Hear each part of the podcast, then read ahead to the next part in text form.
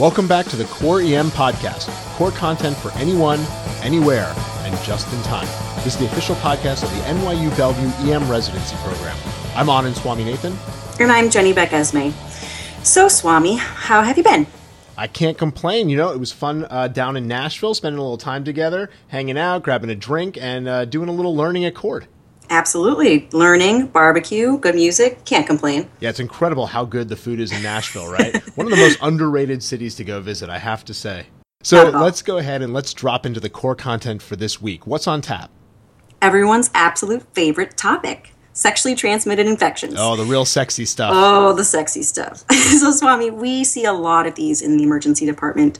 There are definitely some shifts over on the pediatric and young adult side where it seems like absolutely everybody's got a drip or a discharge. Yeah, and I, I'm glad that we specified that's pediatric and young adult where they're Yeah. getting the sexually transmitted diseases, okay? Up to age 25. I mean, it's New York, 25. but you know, let's be clear on that. So I do not envy the shifts over there. I remember doing that as a resident; it was not fun. But clearly, it's not just young adults. In 2015, the New York City Department of Health saw a 21% increase in cases of gonorrhea. 15% increase in syphilis in men and a 12% rise in chlamydia cases in men. Now, HIV rates, on the other hand, have been following. That has come down a little bit in the last couple years. The point is that these infections are common and we need to know how to handle them The update this week we got from one of our PGY2 residents, Matt McCarty, and he focused on gonorrhea, chlamydia, and their complications, standard treatments, and expedited partner treatment. So let's start with gonorrhea and chlamydia. In men, these are typically going to present as urethritis, inflammation and discharge from the urethra. This is painful, and the pain is what brings people in for treatment. Now, men can also get epididymitis or prostatitis from these infections as well. There's a bit more of a spectrum for women. Women can get cervicitis or urethritis. Cervicitis can often be asymptomatic, but when it does present, patients will complain of pruritus, vaginal discharge, and bleeding between their periods. Pain isn't typically present in cervicitis, so if pain is there, you should suspect pelvic inflammatory disease. And the speculum exam will reveal a mucopurulent discharge. You've seen it. Oh, yeah. What about the pelvic inflammatory disease or PID? How is this going to present differently? So in PID, you'll have the discharge, but patients will also complain of abdominal and pelvic pain, and you can see adnexal tenderness and true cervical motion tenderness on your exam. In medical school, we're taught the chandelier sign, where the patient experiences severe pain on cervical palpation. We covered TOA a bit last week, so we won't get into that too much here. But just as a reminder, patients with TOA are typically ill appearing with fever and can even manifest signs of shock. These infections typically have multiple organisms growing but can spring from an STI. The key in TOA is thinking about the disease, testing aggressively. CT is probably better than ultrasound, but we're usually going to start with the ultrasound and treating with broad spectrum antibiotics and getting your gynecology colleagues on board early. Jenny, let's discuss testing and treatment in suspected sexually transmitted infection. Absolutely. So, the most important thing is to test liberally and treat liberally. Missing these infections has a big impact on public health. In women, untreated gonorrhea or chlamydia can result in more serious infections, as we've already discussed, as well as infertility. For men, the test of choice is urine PCR. It's easy to get and it doesn't involve the uncomfortable placement of a swab into the urethra. For women, it's a bit less straightforward. So, since these organisms can cause both urethritis and cervicitis, a urine specimen may not be adequate. A vaginal or a cervical swab is definitely the preferred test. What about the oft written about self administered vaginal swab?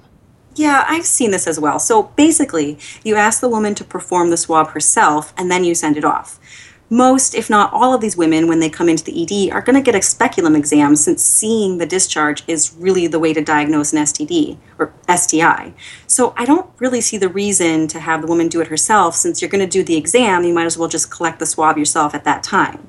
Agreed. This may be something that is more likely to be used in the outpatient setting, not really an hour setting. Now, are we going to wait for the results of the swab of the urine specimen before we treat the patient? No, no, no. I do not want the patient in the ED for a couple of days. if you suspect that the patient has either gonorrhea or chlamydia, you're going to just test and treat simultaneously. The test may not be resulted for a couple of days, and you don't really want to rely on the patient abstaining from intercourse while the results are pending and then coming back ultimately for treatment. Yeah, that makes sense. You're asking sort of a lot of someone to uh, come back to the emergency department for treatment in a couple of days, and we don't want to miss treating these patients. So we're going to treat and we're going to test for both gonorrhea and chlamydia because clinically it's impossible to distinguish the two. And what's our treatment going to be? For urethritis in men or women and cervicitis in women, the treatment is going to be ceftriaxone 250 milligrams IM and azithromycin 1 gram orally. The ceftriaxone covers the gonorrhea, and the azithro covers the chlamydia. If you're going to get pimped on this, people, what I was told was to remember it's a gram for the clam. that's a, that's a good way to remember it. Yeah, someone's going to pimp you on that. If the patient has an allergy to cephalosporins, you can either use azithromycin 2 grams plus either gemifloxacin 320 milligrams orally or gentamicin 240 milligrams IM. The problem with both of these substitute regimens is that 2 grams of azithromycin is highly likely to cause nausea and vomiting, so just be ready for that. Yeah, I would definitely recommend pre treating that patient with an antiemetic in these cases. I've never seen anyone take that 2 grams of azithromycin and not feel like they were going to throw up. Now, also remember that having a penicillin allergy does not preclude the usage of a cephalosporin. The best data that we have shows that less than 3% of patients who say they have a penicillin allergy actually have one, and that cross reactivity between a penicillin and a third generation cephalosporin is virtually zero. How is the treatment for PID different than the treatment that we've just discussed? So, here you need a bit longer of a course. Still give the ceftriaxone 250 milligrams IM, but you're going to add doxycycline 100 milligrams orally twice daily for 14 days. Additionally, in PID, you should consider adding metronidazole 500 milligrams orally twice daily to cover for bacterial vaginosis. Yeah, we didn't talk much about BV, but I think it's becoming more and more recognized that this can coexist with the other more classic STIs, and that we should consider treating everyone with a vaginal discharge for it. Trichomonas is another bug that can coexist here, and typically both BV and Trichomonas will have a gray white discharge, so very hard to differentiate.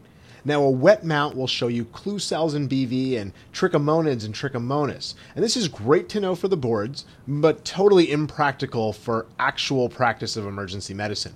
Most of our departments don't have microscopes anymore. Actually, ours was removed by the Joint Commission because nobody was taking care of it. And we're not doing wet mounts on a frequent basis. Fortunately, metronidazole covers both of them. What I think we see from time to time is women who come back with what looks like recurrent infections, and it's actually because we haven't treated the BV or trichomonas that they actually had.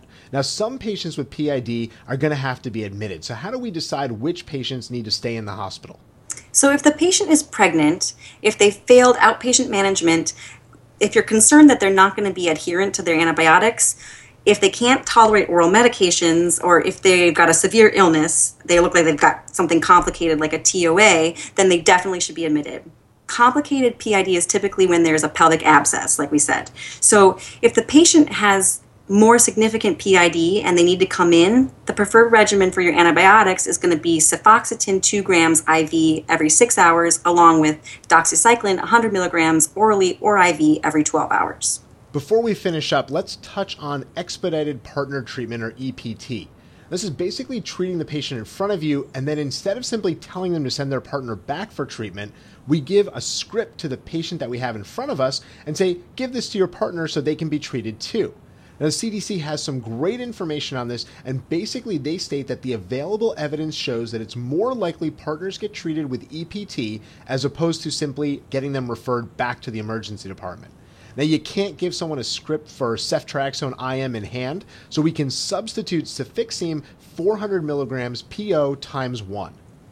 It's hard to remember all of these dosages and antibiotics, so we'll drop a table for you uh, from the CDC that details all the treatment regimen options along with alternatives. We'll put that in the show notes. All right, so let's wrap it up with some big take home points. First, have a low index of suspicion to test and treat STIs in the ED. This doesn't just benefit the patient, but it's a public health issue as well.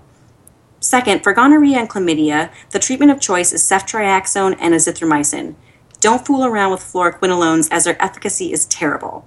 In PID, just replace the azithro with doxycycline. And then last, expedited partner therapy is something to consider. It's definitely more effective than referral, but the best thing would be to have an accepted system in place in your hospital hospital to make this happen. Great. So, another great set of take home points for us this week. That's all for the Core EM podcast. Come on over and check out the site at coreem.net. We've got a ton of great core content emergency medicine. We'll have a core post up this Wednesday on hypercalcemia and a journal update on the using skin glue to secure peripheral IVs on Thursday. Visit us on Facebook and like the site. Visit our Google Plus page and follow us on Twitter where our handle is at core underscore EM. Thanks and see you all next week.